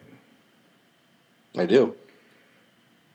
Stone Cold says just turn yourself Keep up. talking. keep talking, keep running your mouth. And but Kevin Owens could, even though he was the fat guy, he wasn't like freaking you know Sabu or nothing like that. He was still capable. That pop up power bomb, man. The first time I saw that pop up power bomb, I jumped out of my chair and I started screaming. That was the coolest freaking move I've ever seen in wrestling. The the flip up pop boom done. Uh, I, I saw him in NXT, like the way he betrayed Sami that night. He fir- first appeared. Remember, he broke what's his name nose, and uh, Yeah. and Juice Robinson. Ju- he broke Juice Juice. Robinson. Juice. Juice broke his nose. I thought it was the other way around, but yeah. Nope. Juice broke it. Juice broke Kevin Owens' nose. And then he does the pop up power bomb uh, on the spine of Sami Zayn, his best friend. Yep. and we all had been watching PWG. We'd all seen Ring of Honor.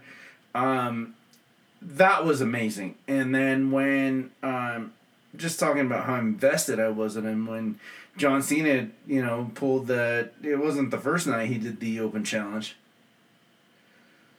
Yeah, he'd, he'd done it for a while, for at least a couple of months. Yeah, Kevin Owens came Sami- out. Because Sami Zayn had come out and messed up his shoulder in his entrance Yep. and freaking still worked the match. Like I, they'd gone through everybody that was because it was the uh, the year one of the years they did the uh, the, the U John Cena had won it in a ladder match or they'd had a ladder match at WrestleMania for Yeah. it Yeah. and like he ended up running through the entirety of the rest of the guys in the ladder match first, and then they started bringing out NXT guys. That was incredible. 2015, WWE was insane. That was good. But uh, Kevin Owens, man, he was my guy. And I'm hoping that I know I want to say number seven or number six. Kevin Owens runs wild. We get. But is he is he really a superstar? Oh, he's totally a superstar. He's one of their top guys, but freaking Is he? they don't have. He's he's not Roman. He's not Roman. He's not Seth. That's my point. That's my point. Like, can he really be a superstar that everyone gets behind? I, I, don't- I, I don't see it. Oh, he did if, if with the right booking, he could do it in a heartbeat. If they wanted to build Kevin Owens up as the freaking Even the the kids. baby face, to Even be, the oh, kids. oh, in a heartbeat, yeah. Because everybody, he is the everyman. How would Everybody you? knows. Everybody knows somebody that looks like Kevin Owens. How would you build the kids to enjoy Kevin Owens as your heel champion?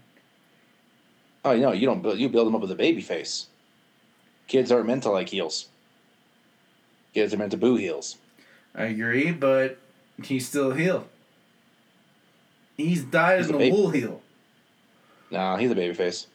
At best, you make it. At, at absolute best, you make him Stone Cold style anti-hero. See, I And agree. he just he beats people up, freaking, he kicks butt, and you just keep you and you give him you give him a heel opponent that is worthy of freaking having a feud with long term. Jericho, Triple H. But uh, No, somebody in ring. Jericho. I mean, Jericho's an AEW. Triple no, I'm, is I'm, I'm talking just in general. yeah. I'm talking in general, like like we are talking in Stone Cold, because this is this this harkens back to the fact that like I have a lot of trouble when it comes to who's good guy and bad guy, because I'm a huge Spawn. I'm a huge Spawn guy. I'm the anti-hero. I love Stone Cold beating people up, talking like he even put in like freaking W magazine how he likes to beat up homeless people. Um, that's their writing, not his. But uh, when it comes to divisiveness, when it comes to heel, face, anti-hero, I'm anti-hero. And when it comes to deciding who's a heel or a face, I gotta lean on you for that, man. Um, Kevin Owens has always been a heel to me.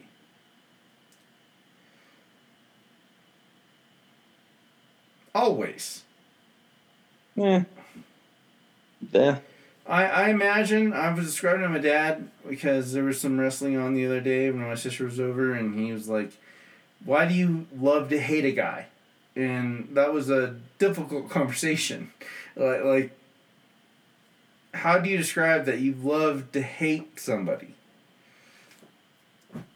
Kevin Owens um, does not necessarily uh, sow the roots of a uh, fertile ground of a good guy. But you're telling me he's babyface. Oh, he's totally babyface right now. Why? I don't. I don't get it. Help me. Because he's opposing the bad guy. Yeah, but the it bad, doesn't take a any anybody can be a good guy as long as the bad guy's bad enough. Well, who's he facing? Roman. He is on a rescue mission to get his friend Sami back from the evil Roman Reigns, who freaking is basically gaslighting his best friend. That is the storyline right now. Yeah, the uh, extra oos or the what do they call it? Yeah, the honorary oos. Honorary oos. He is telling him what he wants to hear. Freaking, because that way he's got one more person watching his back. And that's all this is. But He I don't buy it. Why not? Because I don't believe it. Why? Because Kevin Owens is someone that's going to turn on everybody. None of the people that he's working with is in any way going to be his friends in the future. So he is self serving. But the reason he is self serving is because he's a prize fighter. The reason he is a prize fighter is because he wants the money. He turned The reason on. he wants the money, the reason he wants his money is to support his family. that is correct. A guy that is willing to do anything for his family is a babyface. Yeah, but he turned on Jericho. And Well, Jericho should have been the one to turn on put him. him put him in a bet put him in a better spot, set him up in a WrestleMania match so he can make more money, support his family, which makes him a babyface. I could do this all day, I'm twice not, on Sundays. I'm not trying to argue with you. I just, I, I, I want this sort of thing because, like, like I said, I'm the Spawn guy. Mhm. Like I, I'm just saying, at the, at the end of the day, though, freaking, you can break down if you really want, if you put enough effort into it. And plus, like I said, they're pushing him as a babyface because he he is the guy that is challenging the top heel, which is at the end of the day currently the only guy they give a crap about. Yeah, but even as a kid, I was rooting for Jake the Snake against the Ultimate Warrior. Remember when they did that ridiculous dungeon thing with all the snakes in the room? Like, Yeah, vaguely. Well, like I mean, it- it's it's wrestling. You can like who you like. I'm just saying, for currently right now, Kevin Owens is a babyface. I'm not going to disagree with you. I'm just telling you. I just, I still can't wrap my mind around that. Like, like I'm not trying to do it as a gimmick because we're doing the show, or I, I just, I don't get it. Uh, I, I want, uh, in He's my, for, he's fighting for his family. Yeah, but even then, like the fact that he'll betray anyone, he betrayed Jericho. There was the list of KO. He's not going to betray, but he's not. He's not going to betray his wife and kids. Hence, how he's a babyface. The one person, at the end of the day, he will do whatever it takes to support his family. I say we got to figure out how to do a freaking uh, equation for this because I, I, I know he would never betray his wife and kids. Uh, I know that personally because my ex girlfriend took a picture of him and his daughter, think like to show off that I think that's Kevin Owens, and I got a million death threats on Twitter. Um, she just wanted to say, I think this is your favorite wrestler. It was funny. She was wearing her Kevin uh, Kenny Omega shirt, and but uh, I, I, I think this is a really good point of contention because I told you I've been reading Spawn. I am Okay. I, I am up to one hundred and twenty one. Uh, straight up, just reading it. Everything he does goes wrong. I, everything you just told me, tells me that Spawn is a babyface. Okay. He would never betray uh, Wanda or Terry or let Cyan get hurt. Everything he does gets everyone damned to hell or um, open up a gate to hell or fighting angels. And he killed the pedophile. And that came back and bit Yeah. him in the ass. Kincaid came back. That one I'm gonna count. Five. And uh, That's like seven, I think. yeah, we go, um, but you get what I'm saying. Like it, it's it's Yeah. how do you legitimize that? Like who's the good guy? Spawn could Well, just Spawn's a good guy. Spawn could use his powers to just eliminate himself. He's a from- Hellspawn with a heart of gold. that still confuses me. like, um, I'm rooting for him. I want him to kill all these guys and and eliminate Kincaid and at the same time I can see you saying he's a babyface. I'm like, no, he's not. like, everything he's doing is bad. What is it? Yeah. Eh. It all depends on if he's got the heart of gold or not. Twitch put the bullet in that cop's head, and rather than them, like Is he a it, good cop? It, it eliminated Billy Kincaid. Is he a noble? and Well, you know, see, let to an end. yeah, the next take issue. one more bad guy off the street.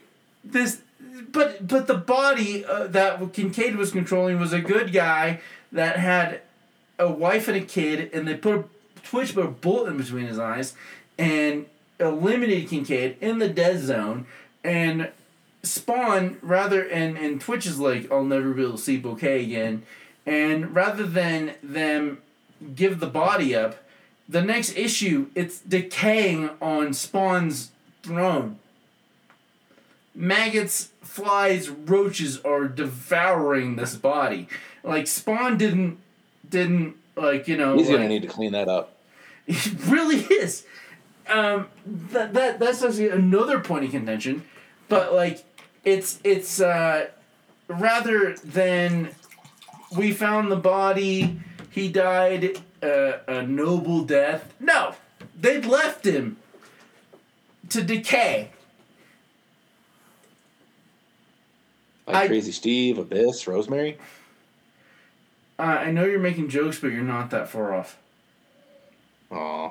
You're not that far off from the homeless folk in Rat Alley or Rat City. Brian Malley.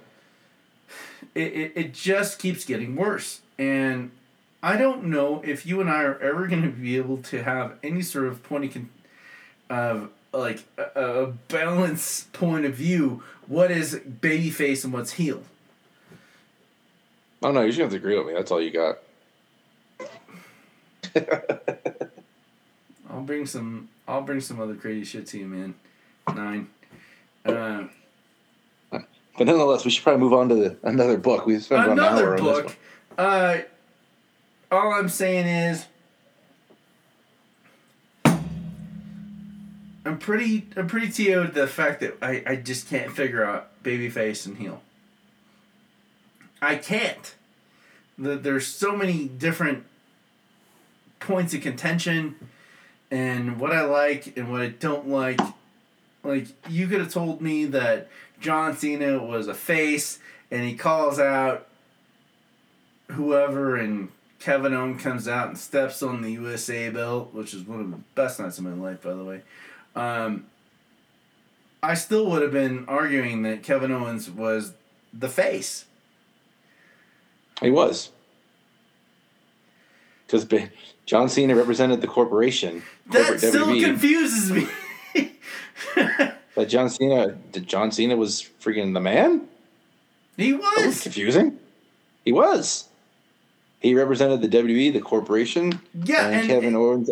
The, the, Kevin Owens was all about everybody else. Yeah, the guy that guy. broke his best friend's back, like steps on the belt, doesn't give a damn you gotta, about you gotta let that, You gotta let the ten. Ten. You gotta let you gotta let you gotta let some things just be in the past, man. It happens. I I just don't get it. Kevin Owens was a babyface. Like this, this is like you trying to teach me like Babylonian when we're, when we're speaking Spanish, and I, They're actually not, surprisingly similar. I'm not trying to be difficult. I just my love of bad guys is like the disseminating freaking. Uh, but how do you know they're bad guys if you love them? Because they do things that are bad. Like what? Like step on John Cena's belt. Like break their best friend's back. Uh, like freaking uh, betray Chris Jericho, which I never saw coming, which I still feel like an idiot because I thought Jericho, because remember there was uh, AJ, uh, what was it? Uh, what was the shirt with uh, AJ and Jericho? Y2 AJ. Y2 AJ. Uh, I never saw that coming. I. That one, that one was surprising because they, they literally put that shirt out that night. Yeah, that night.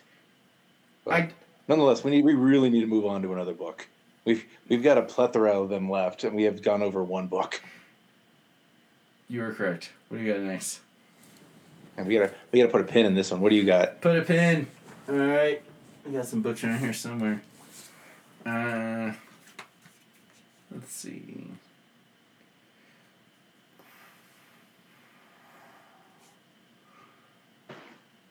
X Men Annual.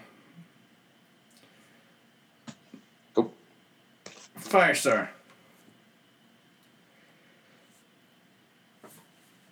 I don't get it. A mutant. Okay.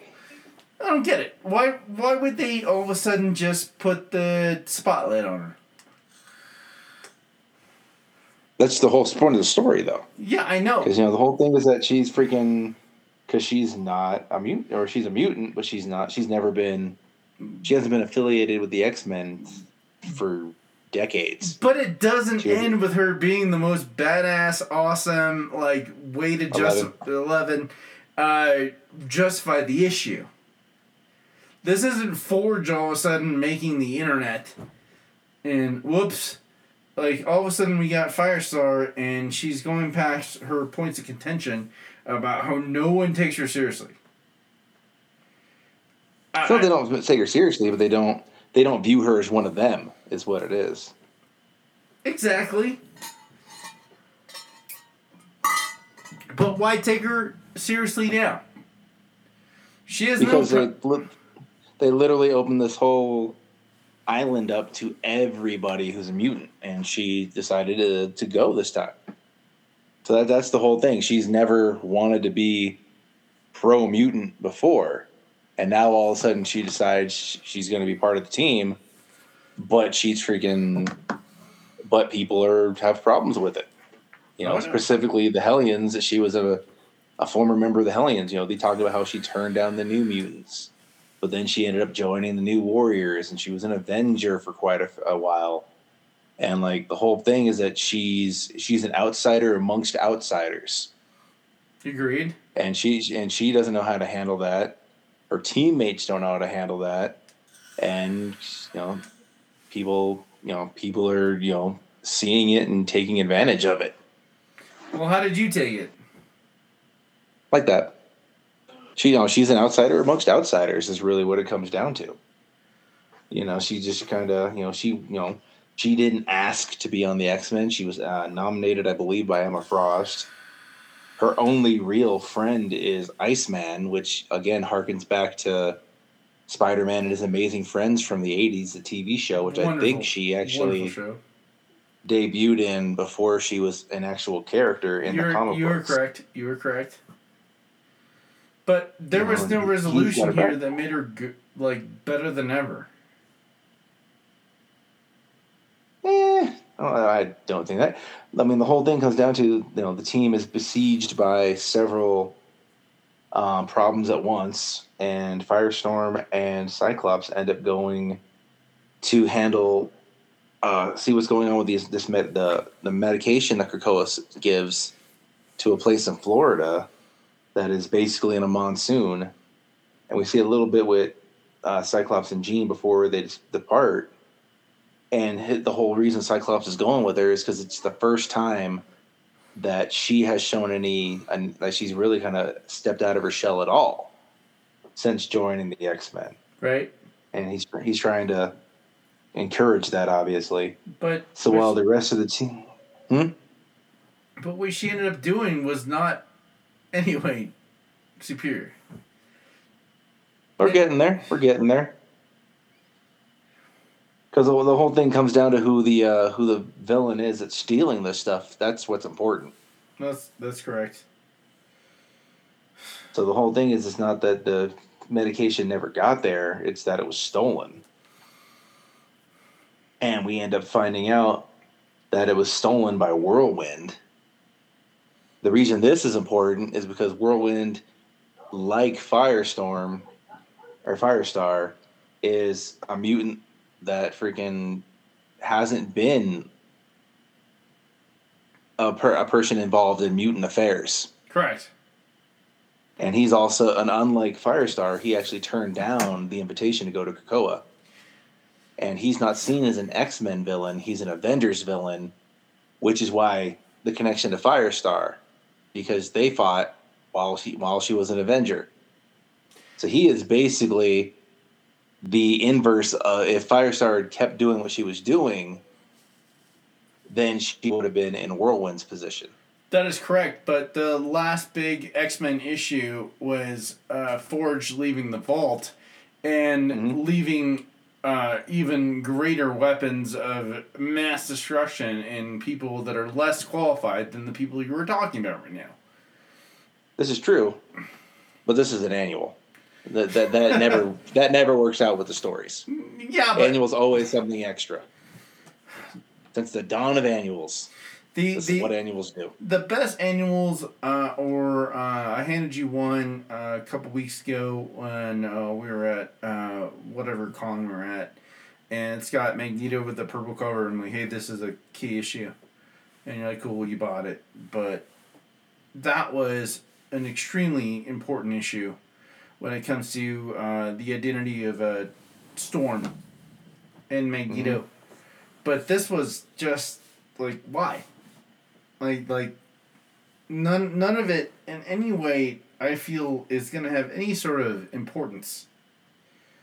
Import when it comes to anything that's going on with the X Men. Did you feel that there's anything I'm missing? Like like Oh yeah, no, that the, the entire thing is about making Firestar be a bigger part of the team. That's that's her. This is all her coming to terms with the fact that she is an outsider, and that's okay.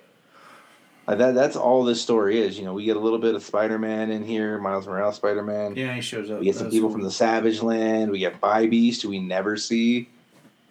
Freaking at the end of yeah, at the end of the day, this is all. I mean, it's not that Firestar takes down Whirlwind herself it's the you know it's Firestar and Cyclops working together, and then the X Men come, and all these guys they're all able to come together and be a team, and that's that's what this issue is about is building that team unity.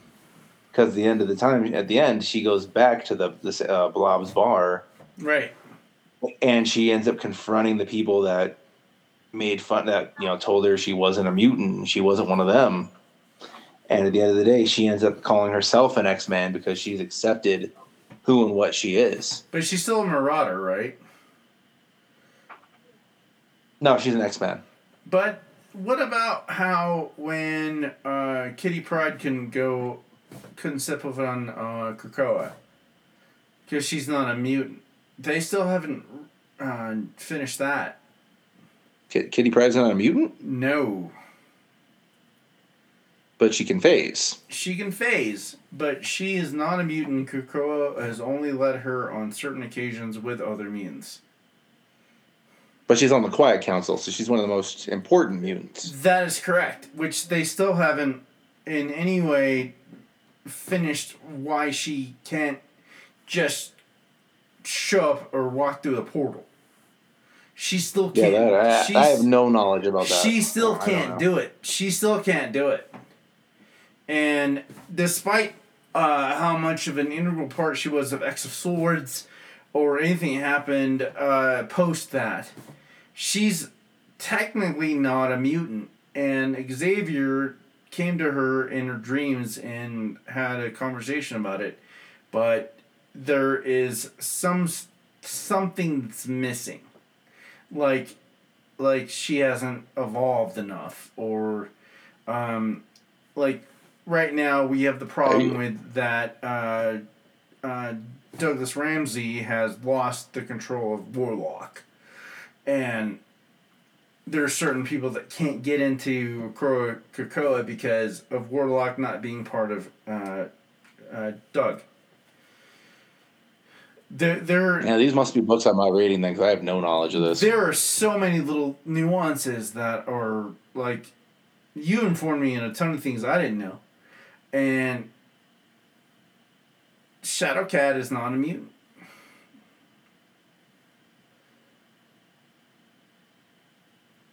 I don't know. I don't know. I'll have to look into that one. I don't. That just doesn't make sense. It doesn't. I don't see how a mutant, a non-mutant, could be on the Quiet Council. It just doesn't. It doesn't. The fact that she's able to walk on Krakoa ground. Absolutely not. The fact that we have absolute knowledge that Sabretooth has broken the rules and the exiles uh, have also escaped, and we're not trying to capture them and put them into the whatever limbo there is. There's a lot of hypocrisy on the Isle of X and uh, Arakko, aka Mars. Yeah. There's a lot of hypocrisy going on, and Chuck. Oh, that's is- that's pol- That's gonna be politics every time. How would you deal with Chuck? something. How would you deal with Chuck? Punch him in his throat. I don't know. No, I mean I freaking. I don't know. You just kind of. You kind of hope for the best and hope he knows what he's talking about. He's been doing it since, you know, for since the '60s. So he's you kind of you you hope unless freaking there's something that just doesn't doesn't work to the or it doesn't fly with you personally, and then you got to do what you got to do. I agree. Uh, the last books they got are Berserker, uh, number 11. We're getting 12. Keanu Reeves has uh, written a book where he's the one. He's Neo. I'm jealous of your cat, man. And it's pretty cool. So Keanu Reeves, you were saying? Oh, he's the one. And, uh, and biblically, he has stopped so many things and he's unbreakable and indestructible. And uh, someone has finally figured out how to steal his powers. And the person that stole the powers has just been betrayed by the person that paid her to steal the powers. And now uh, they're going to have a tete a tete fight and this book is unintelligible. He's traveling Really? through space and time, and none of it makes any sense. Even as someone that is sober, or someone that's taking a lot of mushrooms, uh, all of it is completely unintelligible. This this book is garbage. It's it's just like I I went back two issues watching his fight through the astral plane and then come back and then the guy that has been funding the research about who he is and where he's from has now drained his powers and it sucks. Oh, that's no good. yeah it, but it's berserker b-r-z-r-k-r but Keanu Reeves is the one. Which how do you do that man? Like like I mean, like I, I can see Hulk Hogan always pushing himself as one of the best wrestlers in the world, but he wasn't the one. No, Roman Reigns is the one. we, we got Literally what he says, right? good issues of Alien. We got good issues of Predator coming out. Um, I just finished uh, the Nice House on the Lake. We we can't do that on regular air. We got to do that on dark. That one went. That one went. Um, that one kept me up at night. When I finished the Nice House on the Lake, um, not to be dramatic, but I was up for a long time. That one, Gotcha. That one scrambled my brain. Something is killing the children. Number twenty seven. The evil monster is replicating itself as Erica, and somebody is coming to kill Erica. Not just the monster that Erica is trying to stop. But uh, luckily, uh, Mr. James Tynion, the fourth, is knocking it out. But it's I gotta say, the reason I brought this up, even though it's so base for me to just say, like, okay, so uh, demon that Erica's trying to kill looks like Erica. Easy to say. This book is Talking Heads. And I hate Talking mm, Okay. Heads. I hate Talking Heads. Yeah. It's too easy. You can replicate it, turn it to the side. I, I know how they do the digital art. Not at all time placement everything is everything they do everything accordingly as it was an actual moment and we have a serious problem something is killing the children and this isn't back in the day when you're trying to catch up with all the issues and hopefully get the early ones because they're worth a lot of money something is killing the children is killing the children. And it is gnarly and dark. And like fingernail fingernails holding on to a tight grip as you're falling off a gorge. That is how good this book is. But um Oh man, that's what I got, man. Wolverine was cool.